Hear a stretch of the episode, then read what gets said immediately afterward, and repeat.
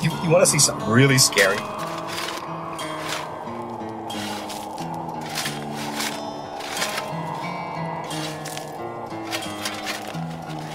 What's the boogeyman?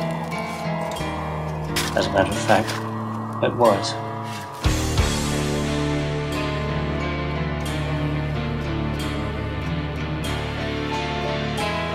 I am the devil, and I am here to do the devil's work.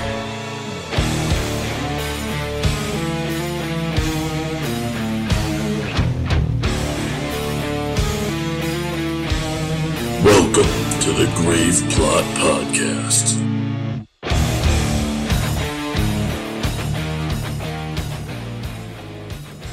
Welcome, everybody, to episode 155 of the Grave Plot Podcast. I am Skeletoni, I am Taylor of Terror. and we are delighted to be back with you today. Would you say, Taylor? Delighted? Delighted is a strong word. no, I am I am tickled pink. So pink. Just pink and juicy. Oh, so we're still recording remotely. Um, we are still on lockdown until May 4th now. Yep, just got extended. Yeah, it was the governor originally put in a stay-at-home order uh, to the end of March, and then on was it Friday Yeah. he uh, he announced that he was extending it to the last day is going to be May third. He canceled April, So- basically. Yeah, exactly. Uh, so yeah, April's pretty much a wash. We're going to be stuck in our homes for another month. So that Um, means two episodes or three episodes? Two two two more episodes at least. Uh, let's take a look. I think with it being May 4th, I think the next 3 episodes at least are going to be remote. Yeah, because the last one we, we would record would be May 2nd. So, uh, anyway, um, But we can't be stopped. no, can't stop, won't stop.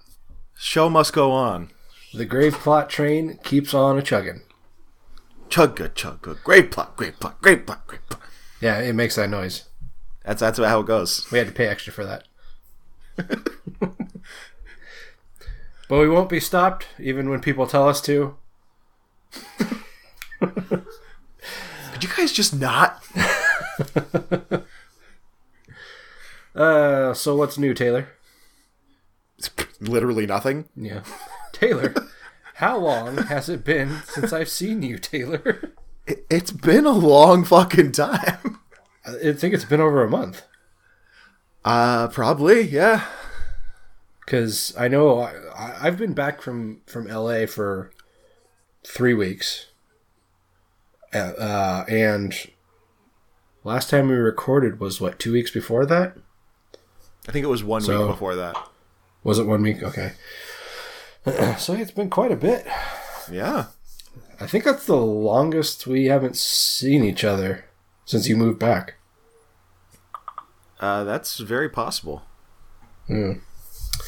Anyway, so yeah, just uh, just hanging out. Pretty much. Uh, although, I mean, I, I did start a new podcast with, with Cheese. Mm-hmm. Uh, where we, we have special guests on and we drink beers and watch wrestling. That's fun. It is fun. It's called Wanna Watch Wrestling. You can find it at uh, anchor.fm slash Wanna Watch Wrestling. And uh, you've done what, one episode so far. Uh, we've done one without a guest, and then we re- recorded two with guests. Oh, okay. So you're further ahead than I thought. Yeah, and we're doing another one tomorrow. So Oh. So how long? How are you? What's what's your schedule like? uh, it's gonna be weekly. Weekly? Okay. Yeah, on Tuesdays. I can't imagine they're what probably like what 15, 20 minutes long. Uh, actually, they they're so far they're about forty-five to fifty minutes. Jesus Christ! How do you talk about one match for that long? Well, I mean, we we start out with an intro. We talk about how the person got into pro wrestling, and then like why they chose this match. So there's a little bit of padding going on. Got it. Neat.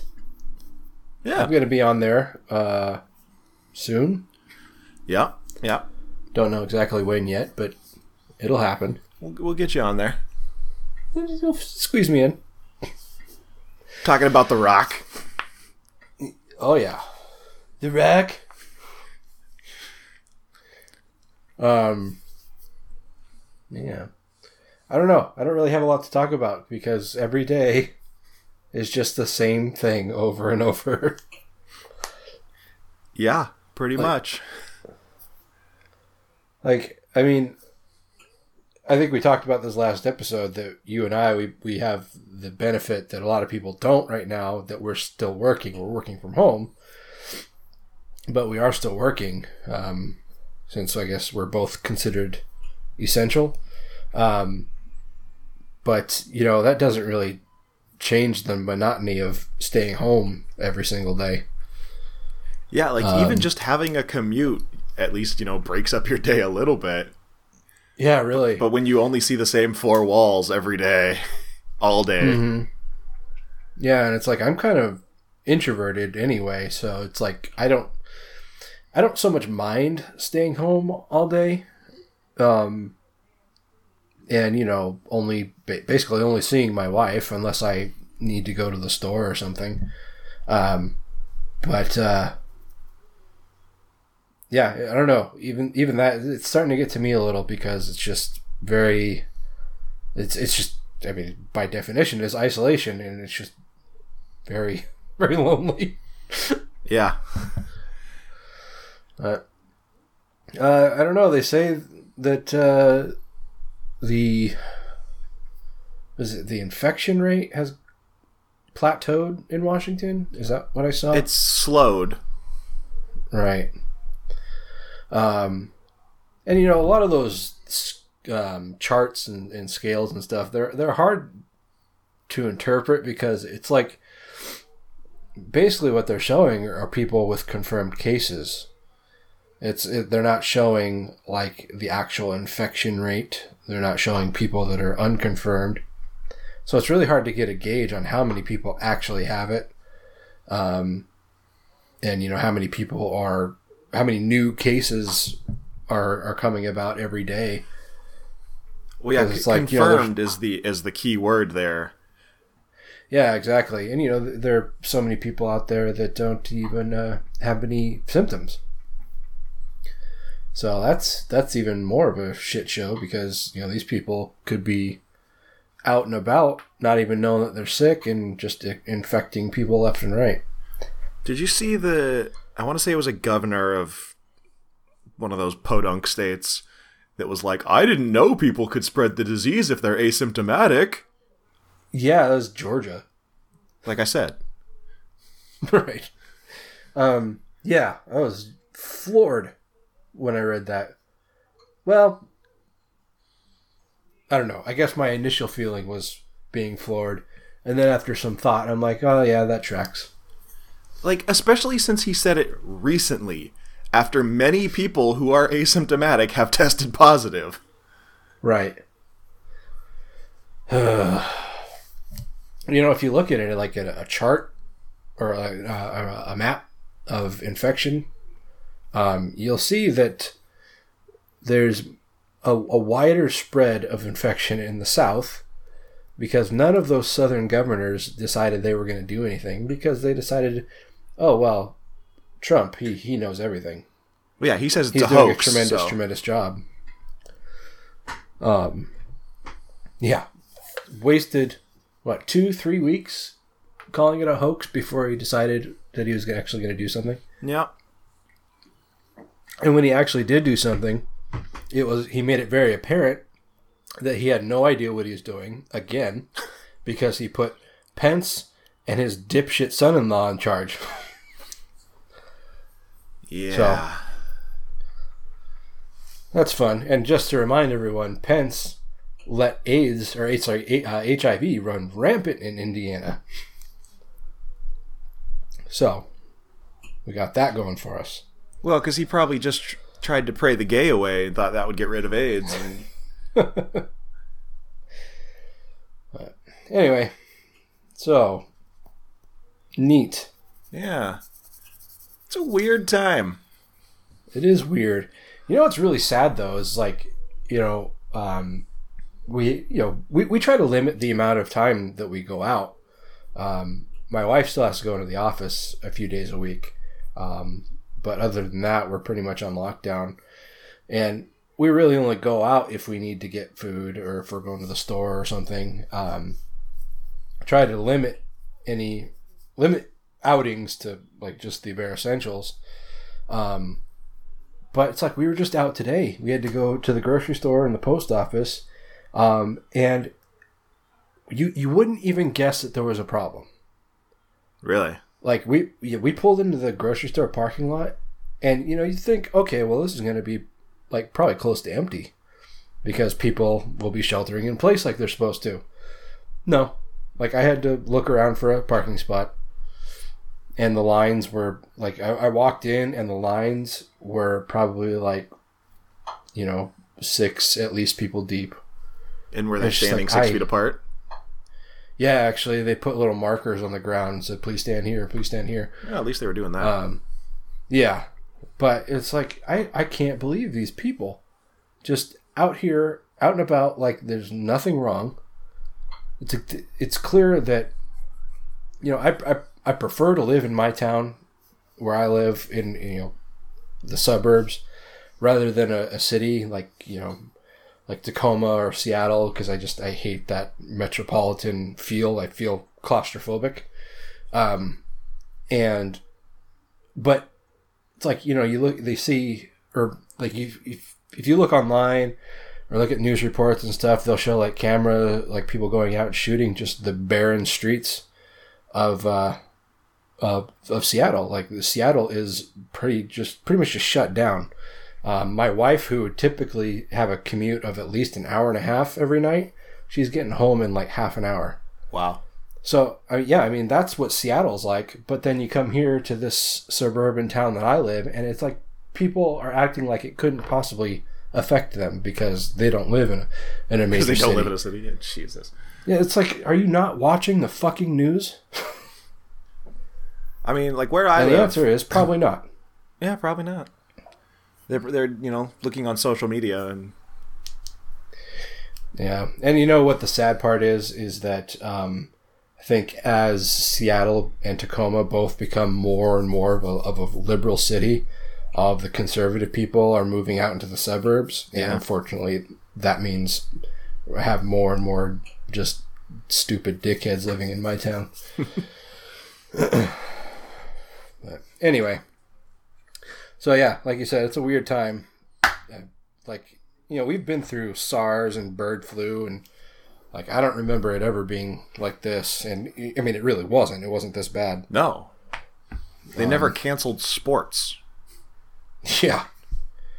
Yeah, I was. Uh, they're reporting on the news earlier this week. Um, just the longest sports shutdowns, and like nothing has ever been this long. And it's like, and it's it's not even over yet. Yeah, like So- uh, the at uh, MLS, NBA, and NHL are all like, you know, we we're, we still plan on having a full season, and it's like your finals are going to end, and you're going to immediately have to start the next season. Well, NBA and well, actually, all three of those sports they're pretty much like that anyway. Don't they have like nine month seasons? NBA ends usually in June and starts in October. I know, like soccer and hockey seem like they never end. Soccer has a very short off season. Yeah, like I, I can remember the first couples. How, how long had the Sounders been around before they went to the championships? Uh, they went to one championship in like 2015. So six years, Okay, five, six years, something like that. Have they been around that long? Yeah, they started in 2009. Okay, well, it's like I, I never paid attention to soccer, especially because we didn't really have it in Seattle, and like I'm not a fan of soccer, so I pay even less of attention to it. But you know, when you watch on the news, like oh, the Sounder or the Sounders are going to you know championships or finals or whatever they're referred to as The Cup. um, the cup. Um, and it's like okay, well that means the end of the season, and then I swear to God, it's like the next week. It's like yeah, Sounders home opener. It's like what? Well, it's not just that they have like off-season tournaments, and they have you know you if you go to the championship, then you qualify for the Champions League, and you got to play games there, and it's like Jesus Christ, let these guys take a break. And you know, like and like I said, hockey is which, for all intents and purposes, is pretty much the same game.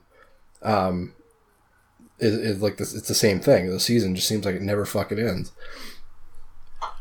Yeah, Anyway, um, yeah, I know the Mariners were supposed to have their home opener. What last week?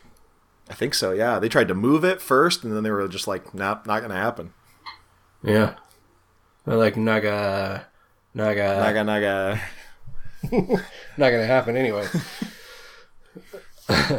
um, anyway, yeah, I just, uh, I mean, I, have you heard anything about the NFL draft? Uh, I've I- I've heard rumors that it's going to be a virtual draft. Okay, I know there was question about whether or not they were going to cancel like the the whole dog and pony show. Yeah, I'm pretty sure that's that- it's that's been canceled. Okay, It was going to be wild Yeah, this year too. It was going to be in Vegas, and the guys were going to come to the stage on a boat. oh damn. yeah, it was gonna it was gonna just be crazy.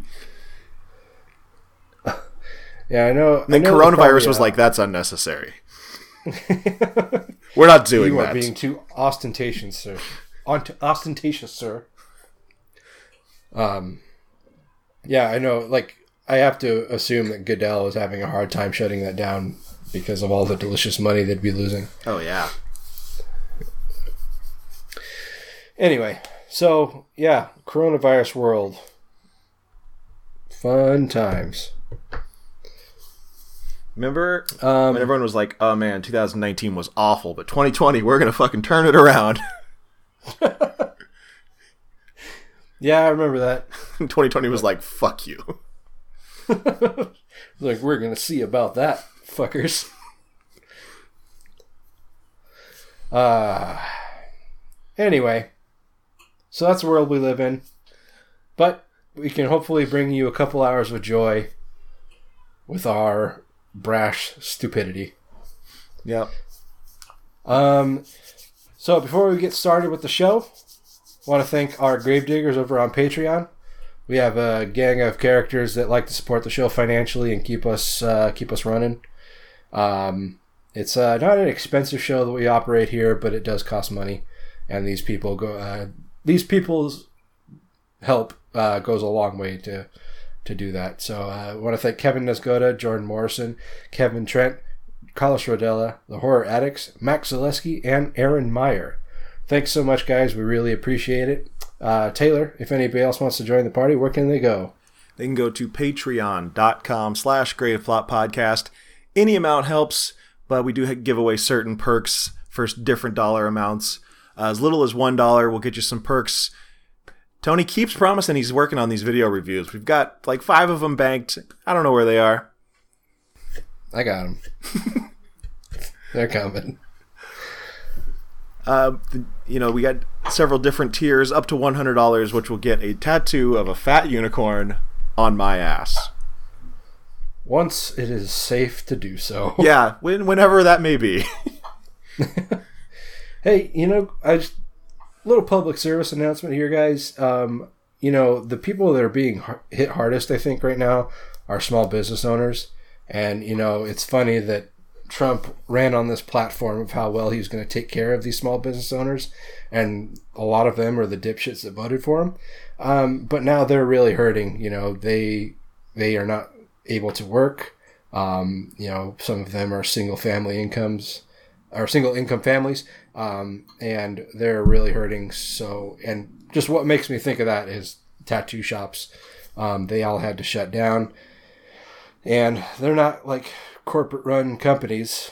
Um, they are small little self run businesses, and you know they can't operate on shit. So, if you know a small business owner, um, or if you have a small business that you like to support, um, reach out to them and see what you can do to continue to fi- uh, support them financially while they're shut down.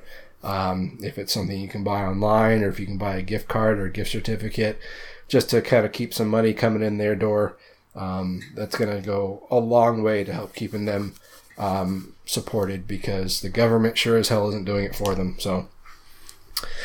Yeah, and the the ones that are still open, um, you know, if it's a to go restaurant or brewery or something, just you know, support your local businesses and and tip well. Yeah, for sure. Especially, you know, these people that are working for Uber or DoorDash or Grubhub, you know, they're they're putting themselves at risk by encountering, you know, several different people every day. Um, I'm not going to put them on the same tier as like uh, healthcare workers, but you know, they're putting themselves at risk and they're doing a job to help you help keep you in your home. Um, so make sure you're t- tipping those guys well too. For sure. All right, so should we get started? Let's shall. All right, horror business.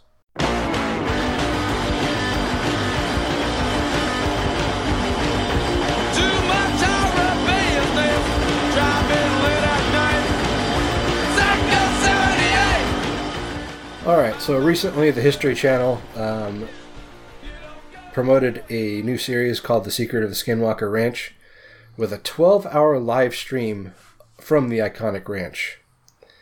Um, let's see. Okay, so uh, see. So UFO UFO reports uh, in the Uinta Basin um, were publicized during the 1970s. First claims about the ranch appeared in, in 1996 in the Salt Lake City, Utah Deseret News, and later the alternative weekly Las Vegas Mercury as a series of articles by investigative journal George Knapp. These early stories detailed the claims of a family that allegedly experienced the inexplicable and frightening events after they purchased and occupied the property. So, um, this show that is I don't know, supposed to be operated, I guess, as an expose on what on the history of the ranch. Uh, did a 12 hour stream or 12 hour live stream from the ranch. Um, oh, sorry. Okay, so this series takes a closer look at the mysterious 512 acre plot of land in Utah that is said to be cursed with UFOs, witches, and even bizarre cattle mutilations. Are you familiar with this at all? I, I feel like I've heard the name before, but I, I don't really know a lot about it. I, I'm pretty sure these cattle mutilations are not like the uh, the submission move that Daniel Bryan uses. Yeah, probably not. Yeah. I mean that would be bizarre though. Probably like actual cattle mutilations. It would be bizarre though. They're just Just some guy out in a field like putting people in wrestling moves. yeah, they're just like, is that AJ Styles out there? It-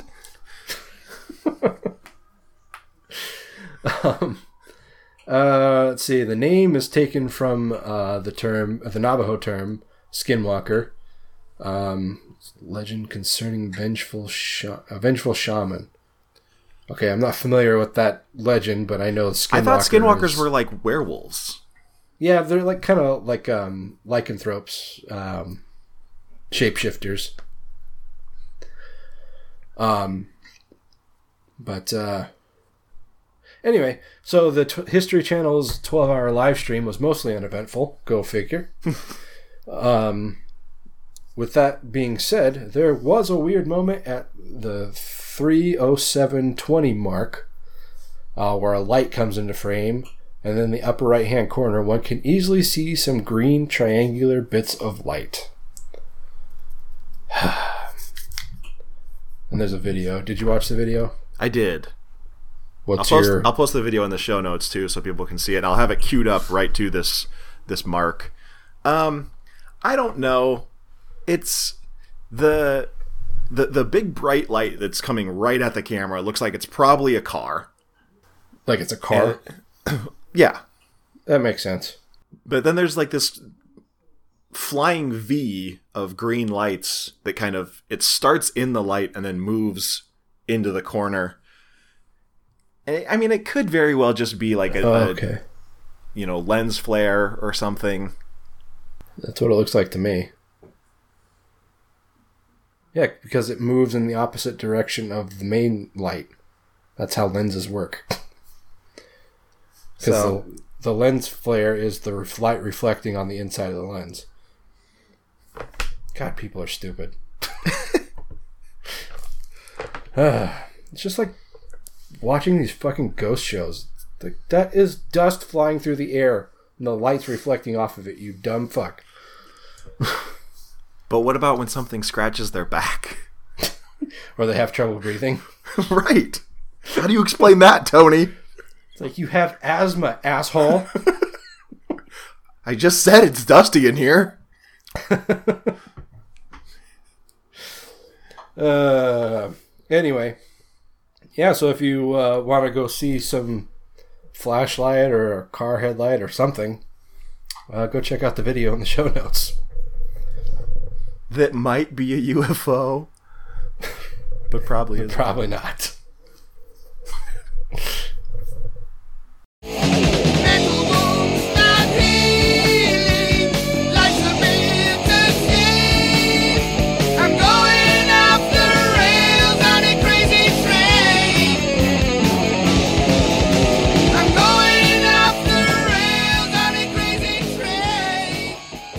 A while back, we reviewed a Korean zombie movie called Train to Busan that was pretty good. Yeah, like I'm not big on foreign films, um, particularly Asian ones, because they're just their culture is so different than ours that just like it's hard to, um, what's the word? Absorb, I guess. Yeah. But yeah, no, that it was actually very good. I liked it a lot. Yeah. And uh, we've talked before about this a sequel that's going to be called Peninsula. That one is coming. It's coming to North America, uh, courtesy of Well Go USA. But it sounds like we may also be getting a part three. Ooh. Uh, director Yeon Sang-ho tells Screen Daily that Peninsula, Part 2, takes place four years after Train to Busan in the same universe, but it doesn't continue the story and has different characters. Government authority has been decimated after the zombie outbreak in Korea, and there is nothing left except the geographical traits of the location, which is why the film is called Peninsula. Yeah, that makes sense. Yeah. Uh, so this is when he kind of goes on about the sequel. He says, "I've thought about dealing with that question of how the mysterious zombie virus got started in another film, which I probably won't direct myself. There are a lot of interesting questions you could answer issue by issue with other films." I heard it. I heard an exasperated sigh there. Yeah, I just with zombie outbreak movies, it's like you know, I- I've said before that when I'm seeing a movie, I like to have kind of an origin story, um, but that doesn't really. It's not really the same with um, zombie movies. I prefer to not know why. I mean, like if you look at Night of the Living Dead, the the uh, you know that the alpha of zombie movies, they like gave you multiple reasons and didn't tell you which one was right or if any of them were right. Right. They're like maybe it was space dust, maybe it was a virus, maybe it's X, Y, or Z. Yeah. And even in the sequels, you know, Day of, or Dawn of the Dead and Day of the Dead, it still continues on. Continues on. It never gives you a reason. Yeah, It's just like just there are zombies. It doesn't matter where they came from.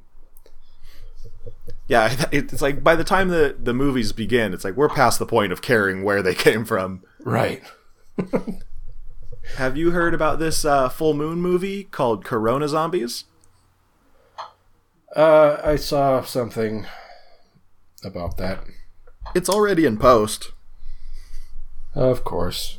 They've probably filmed it in like two weeks, if that. Oh, no doubt. And I'm sure they probably they probably filmed it on like the same sets as another movie they were filming because Yeah. that's what Full Moon does. When I heard about it, I was I assumed it was Asylum, but yeah, it, it definitely looks like an asylum movie, and it sounds like an asylum movie. But it's like, goddamn, you know, fucking read the room here, guys. yeah, have a little tact. It's like there are. This is not something that ha- this is not an outbreak that happened like even five years ago. This is currently going on. People are currently dying because of it. Yeah. You fucking dickheads. Um, back to Peninsula. Uh, it stars Gang Dong-won as Dong. Dong Wan. Like that, that's a porn, right? There's definitely a porn called Dong Wan, right? Oh, there's got to be. Uh, Gang Dong-won stars as Jung Sok, a former soldier who manages to escape from the Korean Peninsula, a zombie infested wasteland turned into a ghetto by other nations trying to stop the spread of the virus. Uh, sent back with a crew on a mission to retrieve something, he goes in through the port of Incheon to reach Seoul and comes under attack, discovering there are more non infected survivors left on the peninsula. So it's a rescue mission. And he's got to be a Not, hero. not initially, but it becomes one. right. He's got to be like the uh, the Korean Jason Statham or something. I guess, yeah. Sure. Uh, no release date has been confirmed, but the movie could be ready for summer 2020 because it was filmed before all this. Before the world ended. Yeah. Neat. So yeah, I'm excited. Like I said, we- I enjoyed the first one. Um, I I haven't watched what's the is it Train to Seoul the the like animated sequel. Oh, I forgot about that. I don't know. I don't. I don't think I ever actually watched it, but I think it's on Netflix now. is it I think. Don't quote me on that. quoted? Writing it down. No fact checks.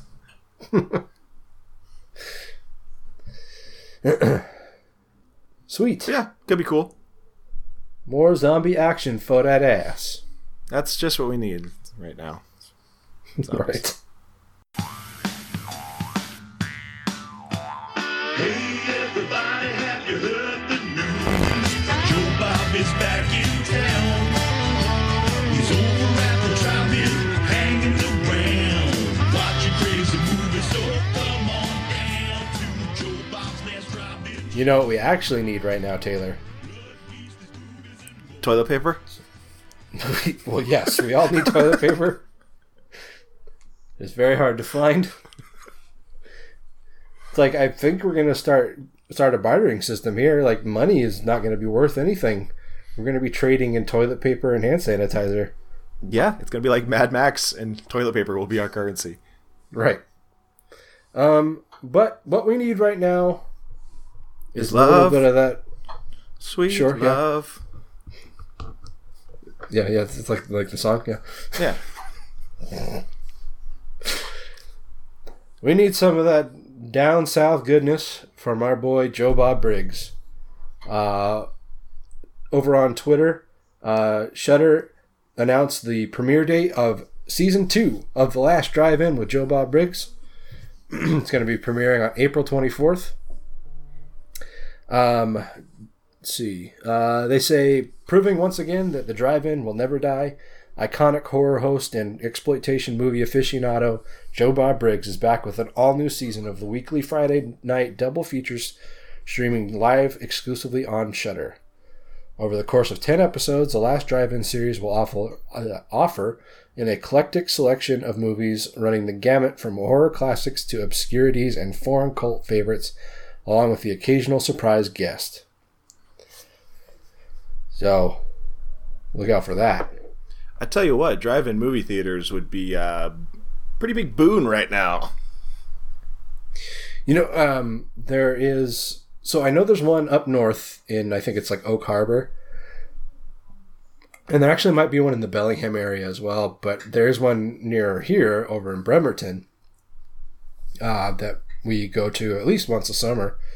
But they have a pretty long schedule. Like they're open from, I think they open up in like April and run until like end of November or something like that. But they, even after the movie theater shut down, were still operational because they were able to um, have some social distancing. Right? E- even they are shut down now, but Oh, really? yeah, yeah. You know, you, you- you'd think that they could stay operational as long as people stayed in their cars, but Yeah, I I feel don't like know. they'd have to like disinfect the little speaker things in between, though. Oh, they, they don't use those anymore. Oh, That's that's old technology. tells you how long it's been since I've been to one. yeah, they uh no, they just um, run it through the FM system now. Oh, hot damn. Yeah. Technology. Um, but uh, anyway, so the series is like it's going to run from April 24th, run every, I, I assume every Friday, um, concluding on Friday, June 26th. So we get a full uh, two months of uh, of Joe Bob. I tell you, this last drive-in has been uh, extended quite a bit. It was gonna, it was gonna be just like what this one-off thing, and next thing we know, we get Joe Bob every Friday. Yeah, and, and you know, I, I ain't mad at it. well, yeah, God bless him. um, you know, as long as he's got breath in his lungs, I'm sure he'd be willing to do this. Um, I think the only reason he stopped doing the shows previously, like Monster Vision or um, or um, I think it's just the uh, uh, fuck. I forget the other shows were called. I'm having a brain fart. But the other shows he he hosted, which are essentially this, they were all the same format. Um, they were just canceled. I don't I don't think he ever walked away from them. So, um, you know, if Shudder can operate this and he's willing to do it, I don't see any reason for them to stop. And you know, I re- remember when they first started doing this, uh, and it was just supposed to be a one-off. You and I talked about um, him continuing to do it, and they could just continue to call it the last drive-in because it's kind of like a metaphor Right. um, rather rather than being the the last time he does it. It's just a, a metaphor for it being like the last, you know, that drive-ins are gone and um, that this is like the last one. But anyway, um, Joe so, Bob's Drive-In yeah. Theater, by the way. Thank you. I knew drive-in was in there somewhere. I couldn't remember how it was placed. But anyway, um, so yeah, every Friday, April twenty fourth to June twenty sixth. Um, yeah, you get to watch two movies. Usually, they're ones that are already on Shudder. But you know, if you just watch the movies on their own, you don't get Joe Bob's commentary in between, uh, which is kind of what you come for. Right. Um, it's like it's not like you go to a strip club for the drinks, you know. the forty dollar drinks. right? Man, or like when you went, like it, it's probably been fifteen years since I've been to a strip club, um, but in Washington State, uh, you can't, um, you can't serve booze in strip clubs. So it was always so stupid to What? go. You didn't know that? No. Yeah, they don't have booze in strip clubs here here in Washington. So it was always so stupid that a stripper would come start flirting with you, and you know, and either you they pull you into a booth and just sit you down and try to smooze you, or, or what. But you know, eventually a, a a waitress would come by and ask if you know you want to buy the lady a drink. It's like yeah, why not? And they just bring like this little plastic cup of Coke. It's like oh yeah, the good stuff. Oh yeah, the lady will have a Roy Rogers.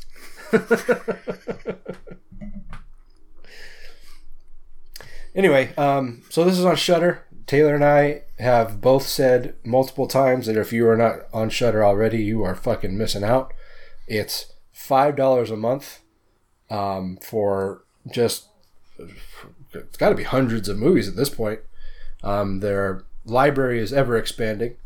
Um, but if you're not convinced and you don't want to throw down your five dollars because times are tough, uh, you can try Shudder free for 30 days with the promo code SHUTIN, all one word.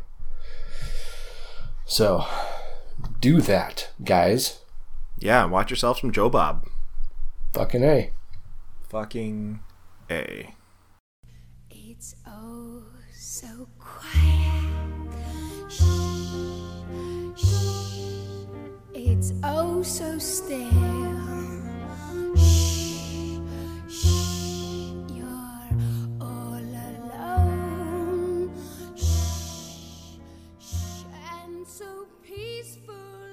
So last episode, right? Yeah. Uh, we were supposed to watch A Quiet Place Part 2. Correct. But of course, due to the global pandemic, uh, that Thanks, didn't happen. coronavirus. Uh, this episode, we were supposed to watch New Mutants, but that has once again just been taken off the schedule. yeah, not even rescheduled, just gone again. Yeah, yesterday Disney was like, "Oh yeah, here's when Mulan is going to come out, and here's when this is going to come out." And today they dumped some Josh Gad movie on Disney Plus, and I'm like, "Okay, but what about New Mutants?" and they're like, "They're like, I don't know what you're talking about." I feel like you don't even want to see it that badly. You're just getting agitated because they keep moving it. That's what it is. Like, I feel like I have to watch it at this point. like, it's, it's an obligation more than anything.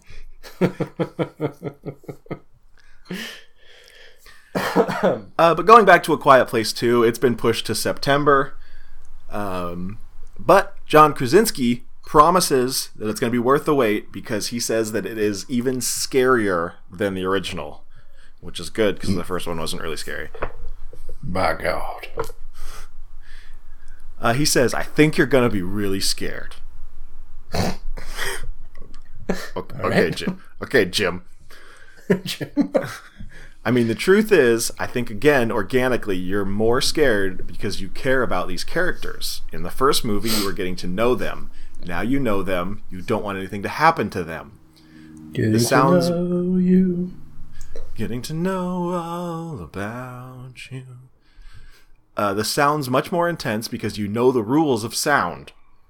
And so my point was to make the audience part of the movie. What?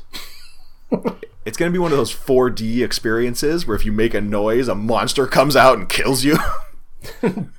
Bite your fucking face off. Maybe he's gonna pull like a William Castle thing and have somebody in a in a costume like run out into the theater. They absolutely should do that, but it should be one of those inflatable T Rex costumes.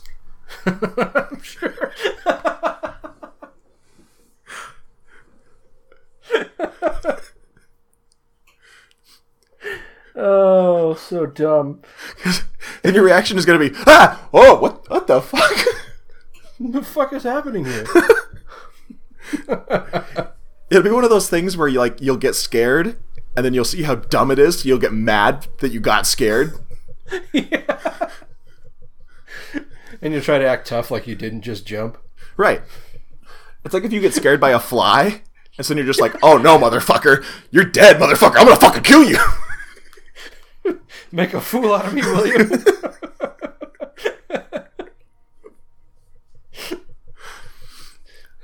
Um, the synopsis for A Quiet Place 2 is as follows. Following the deadly events at home, the Abbott family must now face the terrors of the outside world as they continue to fight for survival in silence. Forced to venture into the unknown, they quickly realize that the creatures that hunt by sound are not the only threats that w- lurk beyond the sand path. oh shit, there's more? There's there's Cillian Murphy. Oh no. Not the scarecrow. Uh, like I said, this was moved to September, more specifically September 4th, 2020. Yeah, Labor Hopefully. Day weekend. Hopefully, hopefully the world's back to normal by then. One can only hope. Um, you know, like like I said, you know, we since we were one of the like the the first and most hard hit states. I mean, you, you look at uh, at uh, China, or you know, more specifically the Wuhan province. Um, Woo-ha! Wuhan. Got you all in check. you know things are, are more or less starting to go back to normal there um, and you know what this all started in january there so you think presumably was, uh, was f- about four months of, of of shit going on and it started in february here is that right Yes. so Mid to late February. Yeah, and you know, we I think we as a state have been taking more action than the federal government has, which isn't a huge surprise. Um, so I guess if we can continue to move in the right direction, then things should be better by September. Knock on wood. Yeah. I'm not gonna count my my count my chickens, but Zero. Yeah. I have zero chickens. just yeah, they, they don't let you have them in your apartment. No. they, they don't allow chickens. yeah, they frown on chickens.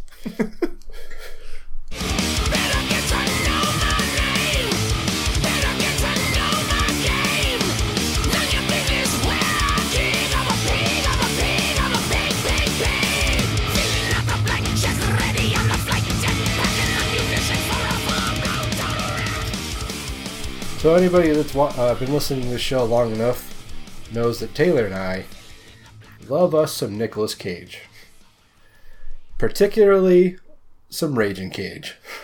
Yes. Um, and you know he has just been going nuts, uh, doing these independent films lately.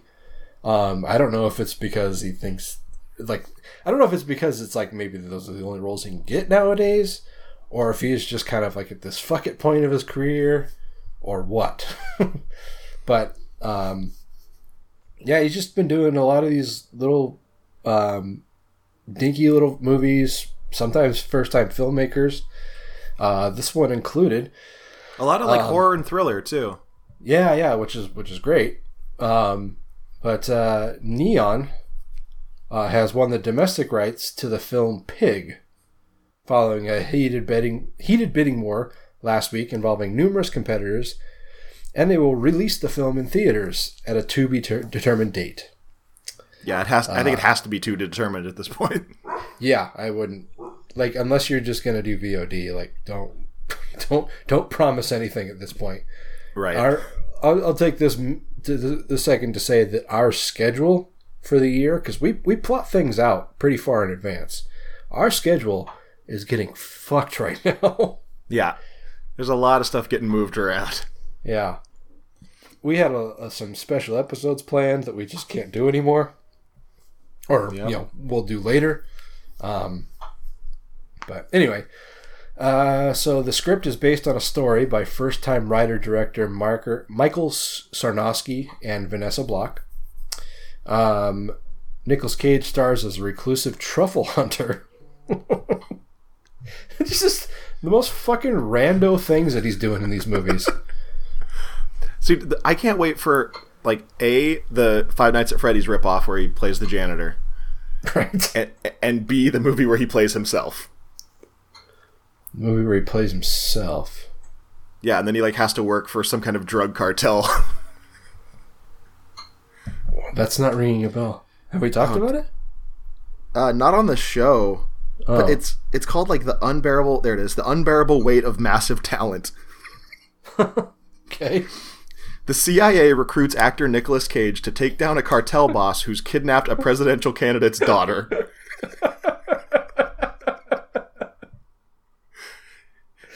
After you said the CIA recruits Nicolas Cage, I was just gonna be like, stop, stop, stop.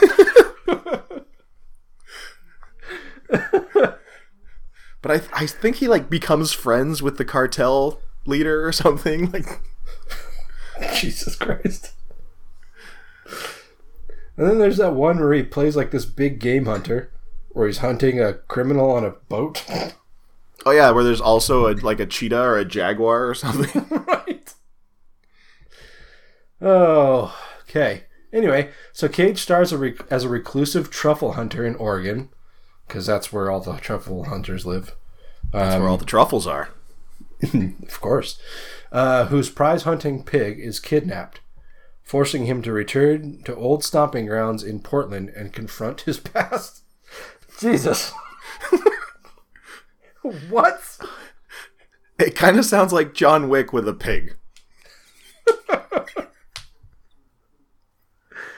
Oh no.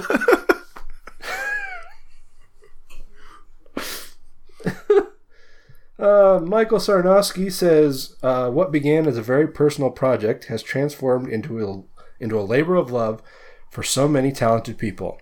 I'm thrilled for us all to be bringing this strange world to life. Strange, I say, begins to describe it. um, has it?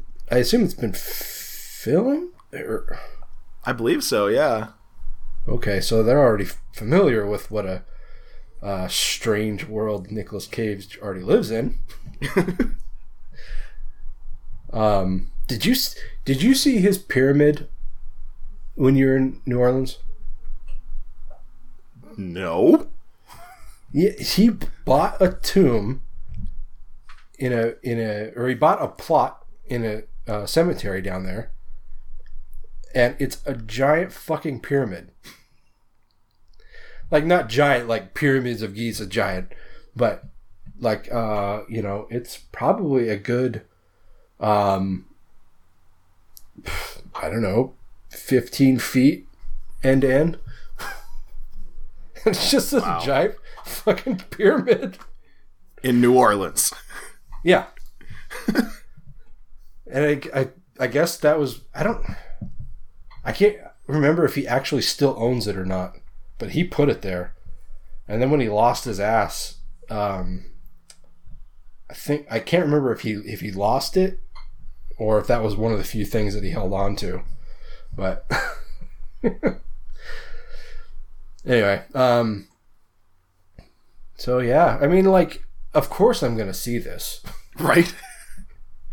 because it's fucking Nicolas Cage and who knows what he's going to pull out of his ass. uh. But I just I'm so I'm so drawn in by what being in Portland and confronting his past means. And what does that have to do with the pig? right? it's like did somebody he knows kidnap his pig? I And- mean, that's the impression I got. And who the fuck kidnaps a pig? Who the fuck steals a monkey?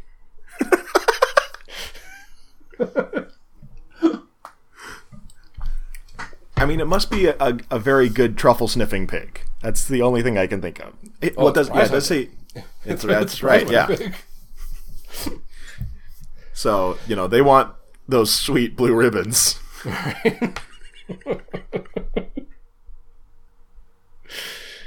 Oh bother. You're so freaking special. I wish I was special, but I'm a creep.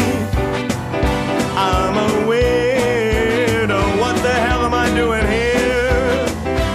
I don't belong here. No, no, no, no. So, one of the best things that Blumhouse has ever done was buying up Patrick Brice and Mark Duplass's Creep and distributing it out amongst the world.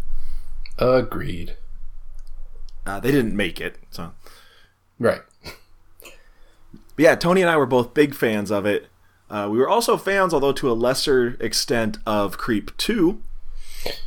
Yeah, it was um it was a little more nutty than the original. Like to a, almost to a distracting point. Yeah, not not quite as uh, not quite as focused. Yeah. Uh, but there's always been talk of making it a trilogy ever since the beginning. Mhm. Uh, it sounds like that might kind of be in peril now. Uh, Mark Duplass spoke with IndieWire last weekend, and he actually said not only are they quote struggling with Creep three, but he was not happy with Creep two. He said we had to almost kill ourselves to make Creep two as good as it was. I appreciate how many people liked it, but I do feel like it wasn't as good as it could have been if I'm being perfectly honest. I wonder why that is. I don't know. I don't know what he, he didn't like about it. If it was the story or something about the way it was filmed or or what it was, but Yeah, I mean, definitely- all those things were within his control, presumably. right. I, I definitely don't think it was as good as the first one, but I like while watching it, I wasn't like, oh, I you know this could have been better. This could have been different. Yeah. I thought for what it was, it was the best it could have been. hmm But may, maybe he just didn't like the story or something. Could be. Uh, he goes on to say, if we're going to make a third one, which that right there says, tells me that it, they may not. Mm-hmm. Uh, he says it better be super inspired. We are trying and we are putting effort into it, but we are not good enough yet to make it worthwhile. So we are struggling. That's really it. I mean, I would like to see a, a, a Creep three, um, but at the same time, that's that's nice to hear. Yeah, Yeah. it's it's refreshing to hear a filmmaker say it's the movie is not good enough, so I'm not Right. gonna make it. Yeah, instead of just saying, "Well, we got to get this out." Right. Here, here's a movie. Give me money. Right. Uh, he, he says we've written it twice, and neither of those stories are good enough. Womp. So- Yeah, like you said, it- it's you know if if it doesn't come out, I'm fine with that. the The second one definitely was open ended, and it, it's you know left itself available for a sequel. But at the same time, like if that's the end of the story, I'm okay with it. Yeah, yeah. I'm not. I'm not heartbroken at the idea of not getting Creep three. yeah, it um, doesn't it doesn't feel like I'm missing closure. No. Like because it, while it was open ended, it wasn't like the like a cliffhanger. It wasn't something that required closure. Right. So, well, I mean, here's hoping, but not going to lose sleep over it. Yeah, and I, I mean, like we were saying, you know, I appreciate Brice and Duplass saying if it's not good enough, then we're not going to make it. We're not just going to throw something out there just to say here it is. We promised a Creep three, so here's here's a Creep three. Deal with it. Yeah, exactly. So All right, well, that's the end of horror business, guys. Um, so I guess just in the interest of keeping things going, we'll just jump right into our film reviews.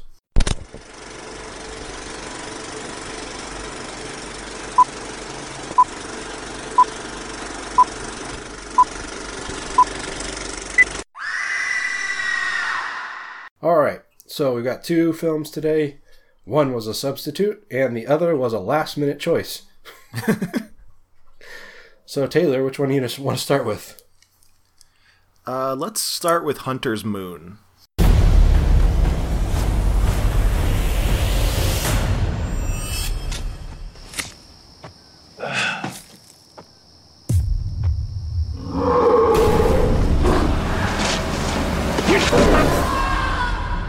Police are advising anyone to not travel alone in the wake of the ongoing search for this killer.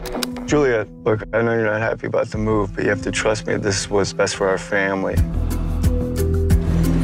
How many are there? Mom, dad, couple girls. You just got a whole lot easier for us. Any luck on locating them boys? No, Sheriff. Is Combs here? That's what we came for. Come on. Please, you don't have to. Get You've got to be kidding me. Good evening, ma'am. Is everything okay?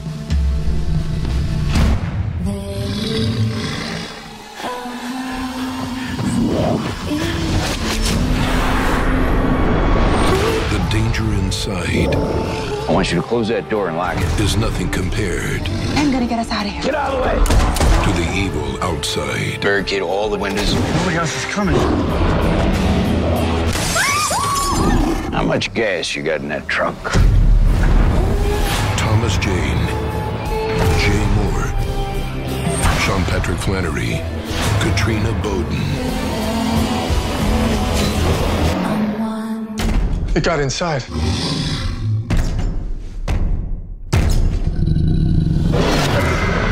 Hunter's Moon.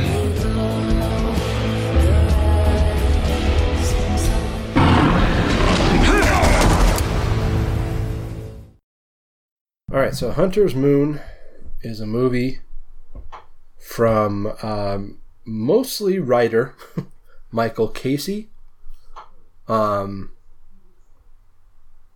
looks like he does mostly like a lot of TV work. Um, doesn't have he- he's got um about 12 years of writing under his belt. Um, his directorial resume is uh, pretty short though, and again looks like a lot of TV. Um. Anyway, so Hunter's Moon is uh, a story about a lovely lady. Did you get it? You get what I did there? Yeah, yeah, like the TV show. Yeah, yeah, you, you got it. Um. All right, so the movie starts out, or sorry, so the movie is mainly about uh, the Delaney family, um, who uh, they're moving in from out of town into this old,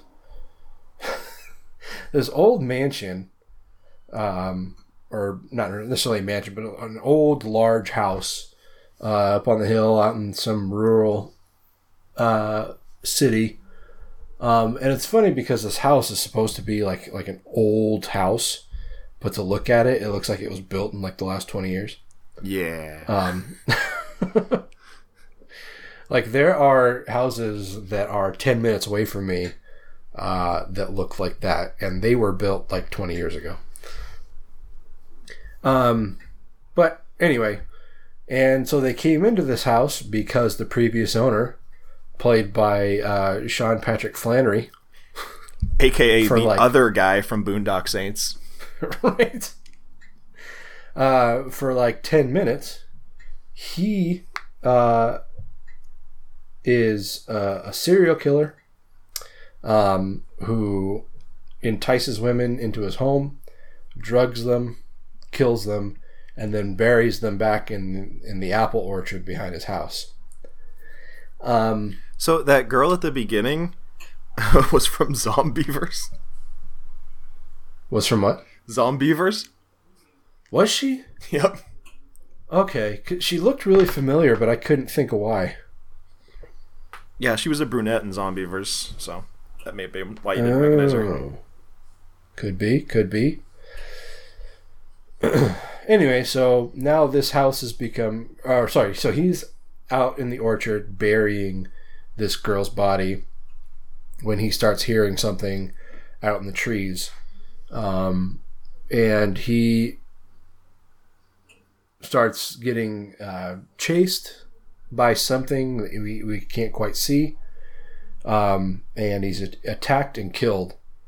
And presumably it's some large beast thing. Um, That's that's a pretty big jump to conclusion. You, they really don't give you anything at this point. not not really. I mean, you, you go into this movie knowing it's a werewolf movie. Yeah, the the branding makes that pretty apparent. Yeah, it's not really very surprising. And if you read a synopsis about it, it's depending on where you read it, it will say that there's werewolves. um, but uh, anyway, so we jump ahead. Don't really know exactly how long to the Delaney's moving into this uh, house that uh, Sean Patrick Flanery used to live in. Um, and uh, the the the patriarch of the Delaney family, played by Jay Mohr, what a Weird Who- choice. right? And it's like, I I, I don't think I take him seriously. No, I know I he's don't. done. Yeah, I know he's done a, a handful of like dramatic roles, um, but yeah, I don't take him seriously. I just always think of him as uh, uh, Pete from Scrubs. Oh yeah. Um, I just am automatically go to him doing uh, his Christopher Walken impression on SNL. Yeah. Um, but uh, anyway, so he he plays Thomas and his wife Bernice and their three daughters Juliet, um, Lisa, and Wendy. Uh, Wendy. Um, Everyone very- knows it's Wendy. Yeah, like like the like the song. Yeah. Um, all three of these girls, the old, the eldest Juliet, played by Katrina Bowden from Thirty Rock, um, she like she is she's the oldest, but even the youngest seems like they're she's too young to be living at home. D- did you get that? Well, at one point, they the parents leave and they're like, "Make sure you listen to your sister." And I'm like, "These two are they don't need to be babysat." Like, Yeah, and it's like, why does Juliet live at home? I mean, uh, Juliet at the at the least. yeah, Juliet is in her thirties. Katrina Bowden was born in 1988. She is what 30? 31 or 32. Yeah. Uh, so anyway, let's see. Let's look at the youngest here. Wendy. She was the. She was the youngest, right? Or is that Lisa? I think Lisa was the youngest. Lisa. But I don't know that they ever explicitly said. Let's see. Lisa. No, she was the middle, middle one. I think. Um, ninety four. So that'd be.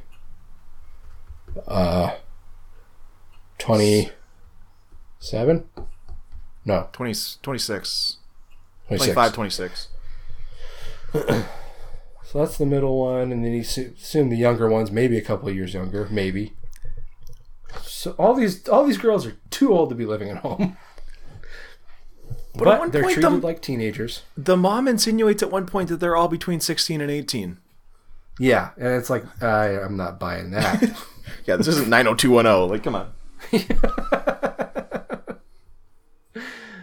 um, so they're moving into the the uh, the, the old Ellsbury house, um, as they call it.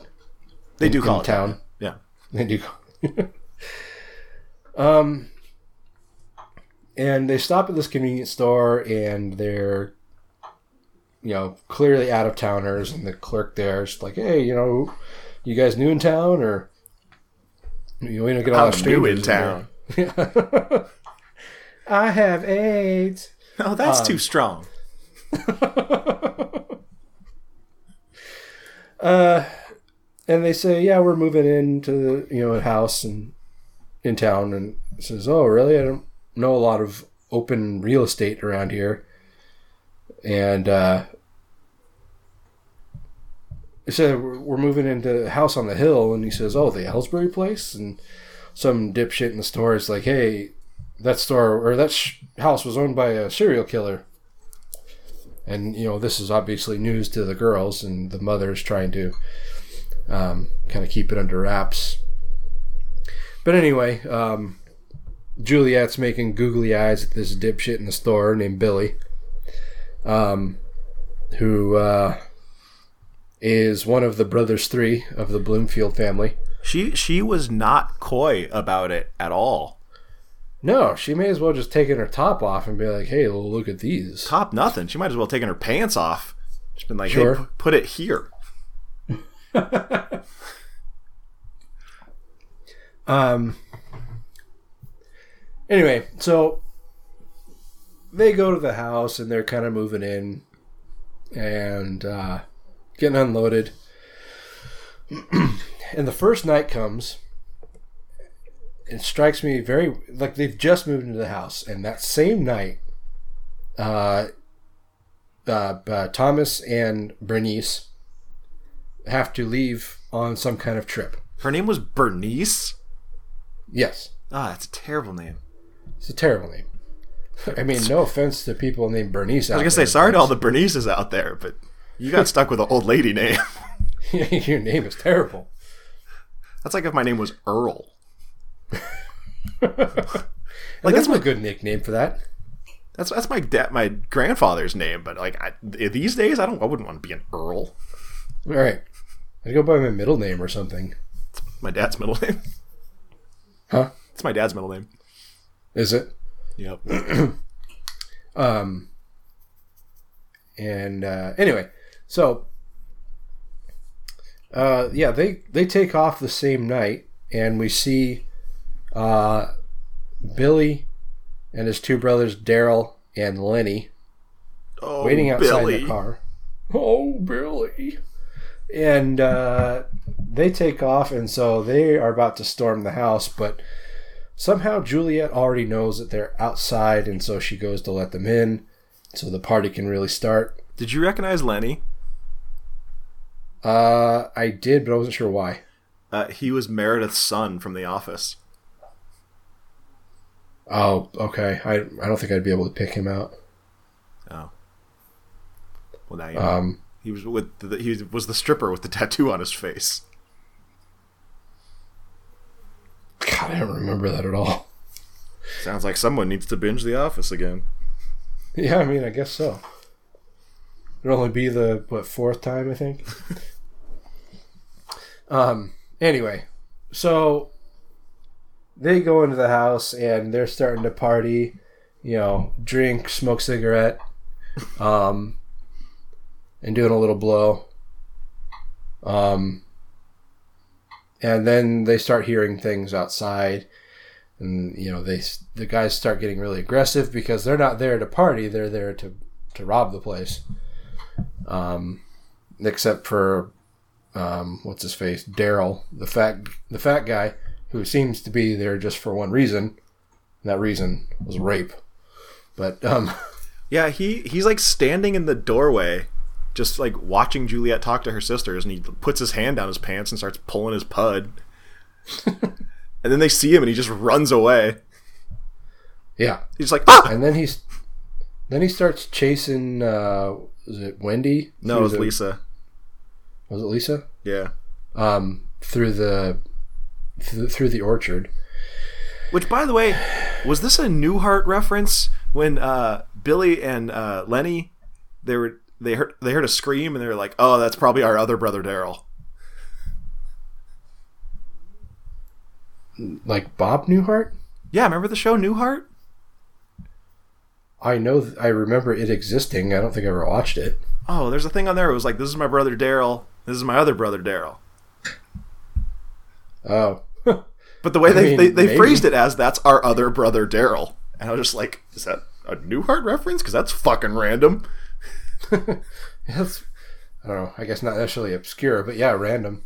but anyway, so thing shit's going down, and uh, they start hearing things out in the orchard. Um, you know, animal growling and that kind of shit. Which you know, we as the audience know it's a werewolf. Um, and then there's the sheriff Tom Jane. Tom Jane, who plays a very, very small role. Dude, everybody above the line in this movie has small roles. except Yeah. for except for Katrina Bowden. Yeah, and like I mean Jay Mohr, who's as far as like um, the people you'd really recognize, has a very minimal role. Like I think his screen time equates to like maybe fifteen minutes. Yeah. But Of course, you would recognize Tom Jane from his movies Homeless Dad and Junk. I just want to see my kids again. um. Anyway, but I, I mean that's that's kind of it as far as the plot goes. I mean, shit goes down. There's a werewolf and yada yada yada. Yeah. Um. It's uh, it's not great, Bob. It's not very good. Did the first half, nothing fucking happens. No. Like And- legitimately, the entire first half is just like, oh, we moved into a place, and here's some people that live in the place, and now they're they might rob us, but they probably won't. Right. and you know, this fell victim to one I think like if you're making a monster movie, one of the the cardinal sins of making a monster movie is they didn't show the fucking monster. I mean, they did eventually for a very brief moment. They didn't even allude to it until like the last uh, thirty minutes. Yeah. Um, and it's it's like I said, you know, you go into this knowing it's a, a werewolf movie, um, and you know you're you're waiting and waiting and waiting to see the the werewolf, and the most you get for for most of the movie is like a shadowy hand with like you know hair and, and claws, you know, swiping and slitting people's necks and that kind of stuff. Um, that's really all you get until you get like the full reveal. Um, which you know, with a low budget movie, you know, you kind of you take what you can get. Um, but I don't know. Like I think most of the werewolf's body was pretty good. I mean, I, as far as low budget film goes, but The face. that though. face, Yeah. Busted ass not- face. Yeah, it, it almost looked like it was just like a rubber mask that somebody like put their hand in and they were like using it like a muppet. um, but I, I think I could have survived without seeing like a, a, a full on face reveal. It was, it was, a, it was a butterface Like- werewolf. right. Um, I think that would have kind of salvaged it a little bit. Like if the face is that bad, they could have just done like a silhouette against the moon or something. Yeah, or just like, you know, take the money that you put into like a full costume and like just put it like put it into making smaller effects, you know, like make like a really cool looking like snout that you know has a lot of, you know, vicious looking fangs and, you know, just like so you can do like close-ups. You don't have to do like a full-on reveal, especially if you're not going to be able to really do a great one. Or take the money you gave to Jay Mohr. give give half of it to, to you know some no name actor. Use the other half to make a good werewolf face. Or I mean, how about what they paid Sean Patrick Flanery and Tom Jane too? Tom, Sean Patrick Flanery especially. He was in the movie for like five fucking minutes. Well, I don't know that Sean Patrick Flanery is that in demand these days. But the fact is, they paid him something, and it was probably more than they would have paid some no That's true. I would have done it for super cheap. Or they could have like whoever was in the werewolf costume. They could have paid him a little extra to play two roles. Sure. Um, but Maybe they don't know. did. We're not filmmakers. Maybe they did. Mhm. Maybe they did. Maybe it was Sean Patrick Flanery in the werewolf costume. It's like, hey, we paid you for a full day's work. Put this on. we didn't know you were going to do the whole scene in two takes. It only took half an hour.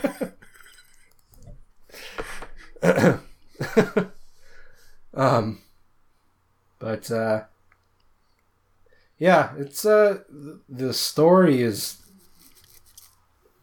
really predictable. Um, I didn't Like, see I the mean, little you twist at the end coming, but maybe that's just because I wasn't paying that much attention. um, I mean, like the uh, during the credits. No. Like, the reveal. Oh, sure.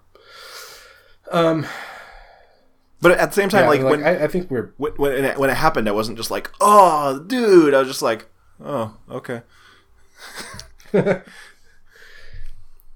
I mean, I think I was probably a good like maybe twenty minutes into it before I re- I knew what was going on, and so like because I pretty much already knew how things were going to unfold from there. Um, like I found myself not really paying a lot of attention. Um, the story's not very strong um, which was kind of weird considering that this, the director, he's like his predominant profession is writer. Um, I don't know. It's just like I'm not. I don't want to berate the film because you know, hey, they made a you know a feature length film. Good for them, but uh it's just not not great. No, not particularly. And you didn't even get any boobs to make up for it. Nope.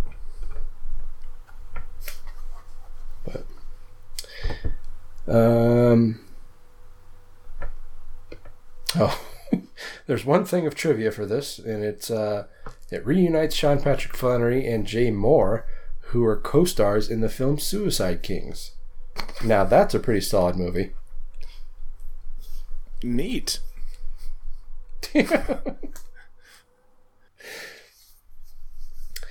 anyway, um, I don't know. I don't really have a lot else to say about this. I guess that's because nothing fucking happened. Yeah, it's it's it, it's not an exaggeration. Really, nothing happens. Um, and even the stuff that's that, that's going on, it's just like why? I don't fucking care. Well, and a bunch of the stuff that happens is like super weird and random because like the the guys, the brothers show up at the house, and then Juliet just lets them in, and then Juliet and Lenny start dry humping right next to the other the rest of them, Yeah, that was weird. and she's like in between gasps, she's just like, "Oh, go check on Lisa." And is wasn't she like asking how her sister was? Like the one Yeah. that was still sitting there. She's like, "Are you okay?" Yeah, It's like it's like no, not really. This is weird. this is super awkward and and gross. Um, And she kept being like, "I need to go check on my sister," and then like Lenny would just like push her down and start kissing her again. And it's just like, Mhm. all right. And the sister's just like, "Huh, hmm, it's great." She's like, I need to need to check on my sister because she gets seizures. And he's like, I don't fucking care. yeah. Uh anyway. Oh, and there's one part where they barricade the the doors and windows with couches, and then Mhm. like the the beast is like pushing the couches. And Tom Jane starts shooting through the couches, and there's these horrible CGI feathers. Were they CGI? Oh yeah, you couldn't tell? I mean, I thought it was weird that they were there in the first place, but I assumed it was just down coming out of the couch or something. Oh no! It, I mean, maybe I'm wrong, but it looked to me like it was CGI, and I was just like, why have CGI feathers there? I think we can, regardless of whether it's CGI or not, I think we can agree that they were unnecessary. Yeah, they added nothing. yeah. Um. And and if they yeah. were CGI, like that's such a simple effect. Yeah. And it's just like, you know, they're doing little things all over the place to try and prevent you from seeing the the werewolf, which was just irritating. Yeah. But anyway, uh, do you have anything left to say? Not really. Just like I said, aside from the cold opening, they don't even allude to a werewolf until the final act. Right. And it's just like, you know, at least give me a tease or something. Yeah. Well, um, yeah, it's not great. There's not there's not a lot of merit to this, unfortunately. Um, yeah, I'm. I mean, it's it's well acted. You got you got a good cast, so it's, um, you know, it accomplishes that, and it's it's well shot. It looks good. It does what it wants to do, I guess. Yeah, and I give it credit for having a, a, a decent monster for a for a low budget movie. Yeah. Um. So I mean, those three points that you just mentioned, or the two that you mentioned, and the one that I did, means I'm giving it three points. Yeah, that's what I was already thinking too. So Alright. So there you go. Uh, it's oh, and another thing that I meant to mention is it's super dark. very dark.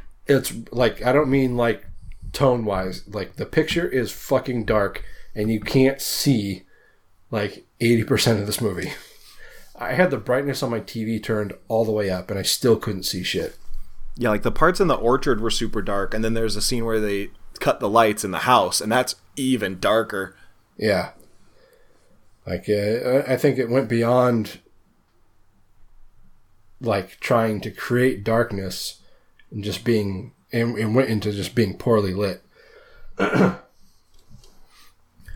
Yeah. Yeah. And just the actions of the characters just didn't make sense a lot of times. Yeah. Fuck, I'm losing my voice. Don't do that. Anyway. We got another movie to talk about. Let's get on That with movie- it then. That movie is 2019's The Furies.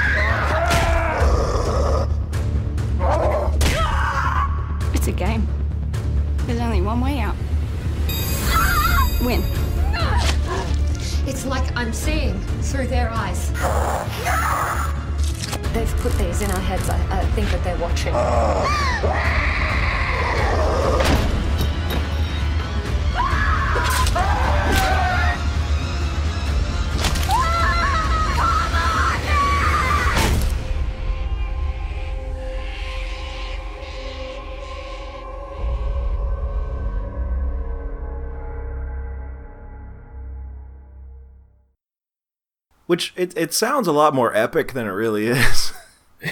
yeah.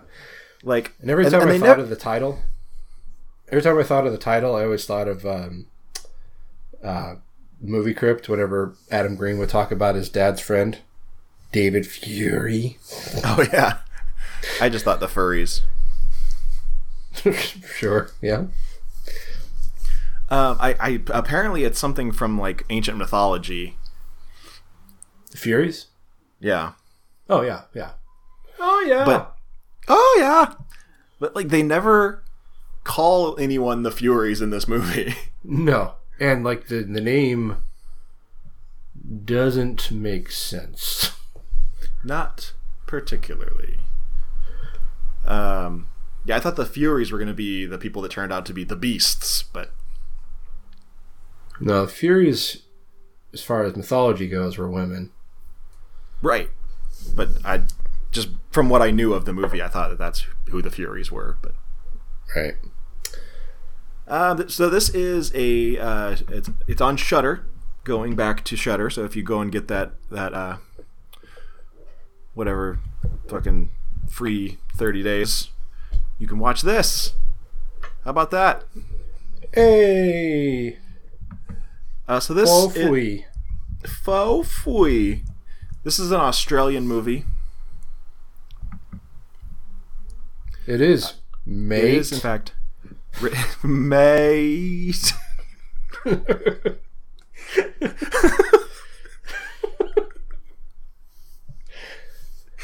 Hello, mate. Put another shrimp on the barbie for, For me. me. Wait, that's Irish.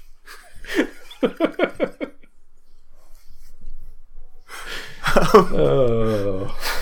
Written and directed by Tony D'Aquino, who I've never heard of. Yeah, me Um, neither. Looks like he. This is his feature debut. He's done some some shorts and a TV series episode, but aside from that, uh, this is his debut. Well, there you go. There I go, again, on my own. Yeah. so this movie centers on Kayla and Maddie, who are two friends. Uh, they they've been friends forever. It's did they just graduate from high school? Is that the impression I got? Were they that young? Because she's talked about going to uni, which I assume is university, which is college. Mm-hmm. So Uh, I mean, maybe. I, I guess I didn't pick up on that, but yeah, it wasn't very Possible, explicit. But again, these actresses are definitely not that age. no. Absolutely. Um, yeah, they're uh, you know they're they're causing some they're they're rabble rousing. They're causing some trouble. They're painting fu- "fuck the patriarchy" under a bridge. Well, sticking it to the man. Uh, but then they, they get in a big argument because, uh, fuck, I don't now I don't even remember because it was such a stupid fucking argument. it, it was basically like, uh, Kayla was like, you know, we're always friends. We're always going to be friends. And Maddie's like, you don't do anything dangerous, and I'm tired of babysitting you. Yeah. And I was like, what? Yeah, I can't remember what led up to that, but yeah, she's basically implying that she's too much of a goody goody. Yeah, but then said she had to babysit her. And I was like, that doesn't make any sense. but so they get in this big fight and they, they go their separate ways. And suddenly you hear Maddie scream, like, get away from me or get off me or something like that. And so Kayla turns around and lightly jogs over to where she heard the screams coming from. I was like, maybe run? Like, your friend is clearly in trouble. And you're just like, I'll get there.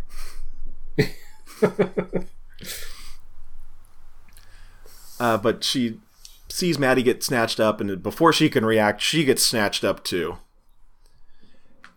And next thing you know, she wakes up in this big black box. It says Beauty 6 on the outside. It's kind of like a coffin, but it's not like coffin shaped. It's just a box. Yeah, just it's like a coffin, but but not. Right, but not the. It doesn't have the coffin shape, like I said. Yeah, Yeah. just Uh, she, she wakes up. It's just a box. It's, it's a big box. It's it's like a crate. Uh, she wakes up and her eye is bleeding, and she gets out of the box and she finds these other two women, uh, Alice and Sheena. Is that right? One of them was Sheena. Yeah. Yeah, Alice. And they, you know, trying to try and explain to her, but in very poor fashion, that there's like killers out there, and they're, you know, nobody knows where they are or how they got there or how to get away, but there's these killers out there, and they're trying to get them. Yep. Um. So, yeah, there's this group of masked killers, and they're they they stumble across another box or or crate, if you will. It's it's like a coffin, but it's not the coffin shape. It's it's like a coffin, but it's like more of a more of a box. Yeah, or like a crate. and and it says Beast Six on it, so you know, Beauty and the Beast, Uh, right? get it? Um, let's see, Alice. So, uh, Kayla has epilepsy, and her epilepsy manifests itself in the form of just passing out. Well, I mean, She- that's kind of what epileptic seizures are like. They just kind of become like catatonic. Really, they don't like seize. They don't like twitch. Not the ones I've seen. Oh, really? It's just like, yeah, it's like, I I wouldn't even, I wouldn't have even known it was happening, unless I was trying to talk to the person and they just weren't responding. Oh, okay. Well, I guess this is more realistic than I thought then. Yeah. Um, but when she ha- goes into one of these seizures, she starts getting these visions of like through someone else's eyes, Right. and then and then she'll like spring back to life. She doesn't die, but you know. Uh, so she has one of these has one of these seizures, and she wakes up, and Sheena is gone. The doctor's gone. Uh, You gotta go.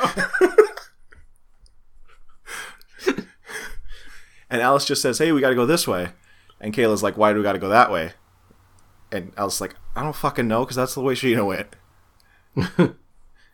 but then she goes that way, and she gets killed. And In glorious fashion. very slowly with an axe. It was so good. Uh, yeah, I mean, jumping ahead, the gore in this movie is incredible. It yeah, it really is. It's like it's not it's not super realistic. No. Up. Yeah. that I just I fucking love it. Um, so I mean, from there, it's just a lot of cat and mouse. Uh, you're introduced to these this other girl, Rose.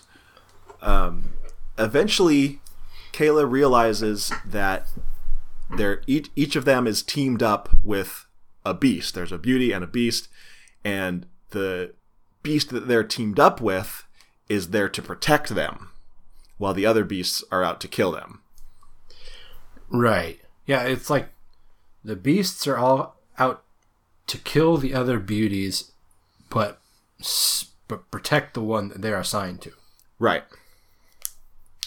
So it's kind of a, a double edged sword for them. Yeah. And then she also realizes that the reason that her eye was bleeding and that she's been seeing these things when she goes into these epileptic seizures is because they actually replaced one of her eyes with a camera. Right. Which I, I found it interesting that all of their eyes were still the same color. Like they, like they just have this bucket of different colored eyes and they're just like, oh, this one matches. I'm sure just like digging through like a drawer. It's like, uh, yeah, there we go. like I think it would have been an interesting, just like very small little thing to have one of their eyes be a different color. Each one of them. Yeah, and it, it was really subtle, and I don't know that it was always consistent, but whenever they focused on their eyes, um, it seemed like one was always a little brighter. Oh, really? Yeah, and I think it was most apparent with Kayla because they seemed to focus on her eyes more. But yeah, the the one that was replaced always seemed like it was just a hair brighter, like like there was light inside of it or something. Interesting. I didn't notice that. Yeah. But so yeah, for whatever reason, her epileptic seizures trigger her to be able to see through the eyes of one of these beasts. Right. And she realizes that Maddie is still alive and is being protected by one of these beasts, and so she has to go find Maddie. Indeed. And I mean, as far as story goes, that's about it. Yeah, it's pretty pretty story lean. It's more about what's going on on screen rather than the, the story accompanying it. Right. It did set it up for I think a potential sequel, which seemed ambitious. It certainly tried to, yeah. um In multiple ways. Yeah. Yeah, it's like it it's one of those movies where you keep thinking it's going to end, but then you get like a little continuation. Right. Um which I guess I didn't really have a problem with. It just like uh it's like uh, I, I don't know if you're going to make another one of these. And but this- good on you. This might be a spoiler, so you can cut this out if you want. But am I crazy, or should there have been one more beast? Um,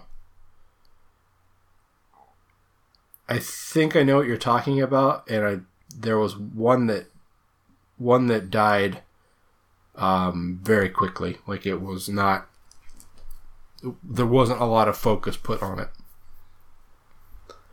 Okay, we might have to talk about that off mic, 'cause I don't. Okay.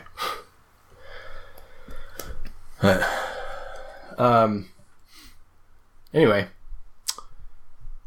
Uh, but like you said, there's not a lot to it, but it's uh, it's fun. It's it's a fun movie. Yeah, I mean, like you said, you, you said story lean, but it's there's a lot happening. Like the, the Yeah. action never really slows down for very long. Yeah. Yeah, and it's just one of those movies that has just, like I said, a lot of over the top, I mean, essentially unnecessary uh, gore and violence. Oh, absolutely. Which I just, I just lived for that shit. So it was, it was awesome. Yeah, I was watching it. I was like, Tony is f- fucking loving this. Yeah. so let, us see. I mean, you've got Like- somebody killed very slowly with an axe. Mm-hmm. You've got someone that gets their arms ripped off. uh, Someone gets their eyeball scooped out. Yeah.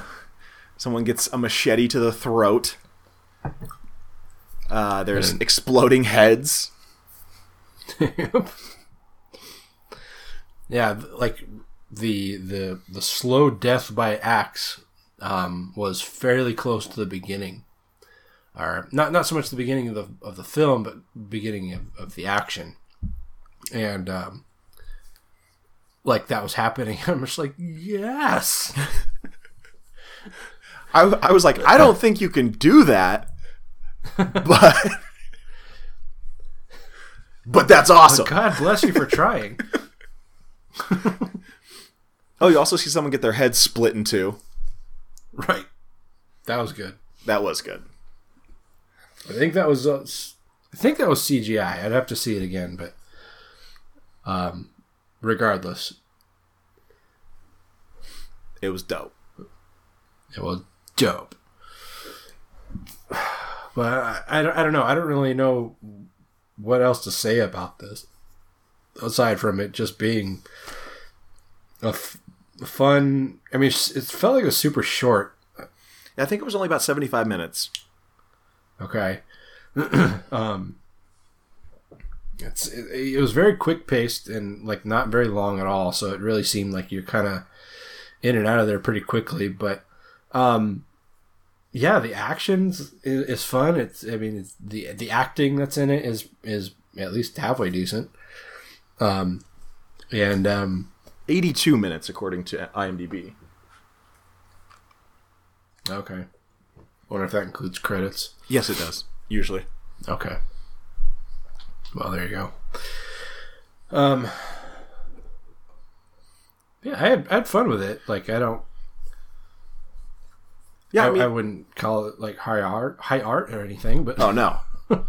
but it's it's you know it's something new in the slasher genre, which a lot of times can be dangerous. It's it's you know slasher genre is one of those kind of genres where it's like we can watch the same thing a hundred times and still fucking love it. Right. But this one is is a new take and it's it's well done. Mm hmm IMO. Yeah, I don't. Yeah, I don't. I don't really have any complaints about it. I mean, it is what it is. It it's not like it tried to be, um, you know, really s- story heavy or anything like that. It didn't try to. Well, I mean, there was like. They tried to like kind of establish like a like kind of a backstory and like sort of a mythology, um, to it, but it wasn't super distracting. And I think that was really just there to kind of set up a potential sequel. And you know whether or not that happens, it's like it's kind of irrelevant to, to at least to me. Um, but yeah, it, it wasn't distracting from the film at all, as a whole. So, um, yeah, it was it was shot well. Um, the, uh, the the gore was good. I mean, it was uh, more than I would expect from uh, a lower budget film. So that was nice. Yeah. and um, like the, the the concept was interesting. I thought. Yeah. It, it's There's a it's lot- kind of a a to uh, it, but- it's almost uh, like the world's most dangerous game esque. Yeah. Or the most dangerous game. Yeah, for sure. But anyway, um, I think that's all I have to say about that. Um, yeah, I mean it, it's it's very quick moving. It's like I said, the action doesn't let up for long at any point. Uh, there's there's a lot of characters kind of coming and going, and uh, yeah, it's I thought it was fun. Yeah, totally. This was something my dad recommended to me, rent, recommended to me like months ago, and I just never really got around to watching it. So I'm glad I finally did. This doesn't seem like his cup of tea to me. Really? Is he into like super gory stuff? Where do you think I got it from? I don't. I. I mean, I knew he liked horror and stuff. I just didn't think he was like super into the gore. I don't know. Oh yeah. Oh yeah. Oh, yeah. So what do you say? Um, I say seven. Actually, no. I'm gonna give it an eight. All right. Kind of stuck on like in between there. I'm not really sure. I feel like I, I feel like eight's high because like it didn't really have a lot of a story, but like at the same time, it's just the, didn't really need a story, so I'm not sure I should fault it for that. Yeah, that's kind of where I was at too. Like I was, uh, I was, I said initially said seven because I thought eight felt too high. But then as soon as I said seven, I was like, no, I liked this more than seven. Seven feels too Yeah. low. Yeah, that's So fair. I'm, I'm giving right. it the benefit of the doubt. Sure. Yeah, yeah, I'll give it an eight too.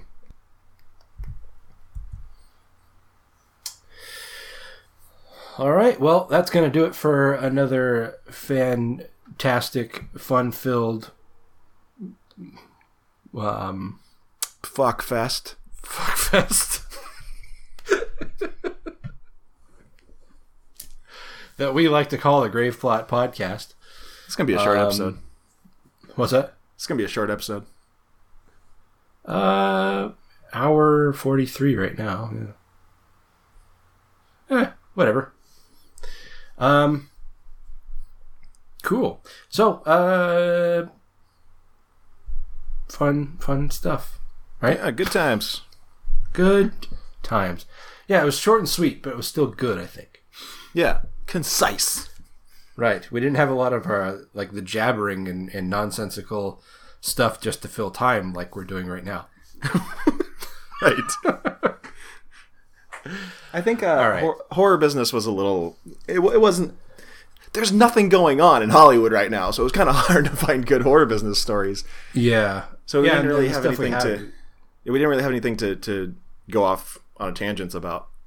Yeah, we just kind of yeah we we buzzed right past uh, or buzzed right through um, horror business. So, and even these these reviews were pretty short because uh, uh, Hunter's Moon was not really all that much to talk about, and this one was short and it didn't have a lot of story involved in it. So, yeah, there's only so many times you can say "Gore's awesome." Yeah. All right. Well, I think we'll call it an episode there. Um, and uh, thanks for listening. So we'll be back again in, in a couple weeks. Taylor, what are we going to be watching? We will be watching Glenn Danzig's Verotica. oh yeah. Uh, as well as We Summon the Darkness, which seems like it was made just for Tony, because it has Alexandra Daddario and Johnny Knoxville. Oh yeah. Playing a priest looks like. Yep. For some reason. uh yeah, I'm actually like uh I'm I'm I don't know, excitement's too strong a word, but like I am looking forward to watching We Summon the Darkness and I am more like have morbid curiosity for Verotica. So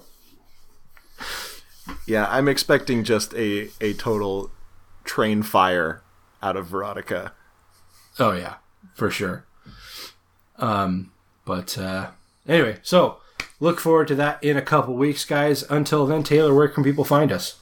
They can find us wherever they get their podcasts or at graveplotpodcast.com. Follow us on Facebook, Instagram, and YouTube as Grave Plot Podcast or on Twitter as grave underscore plot.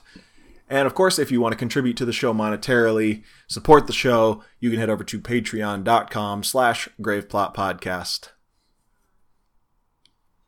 Yeah.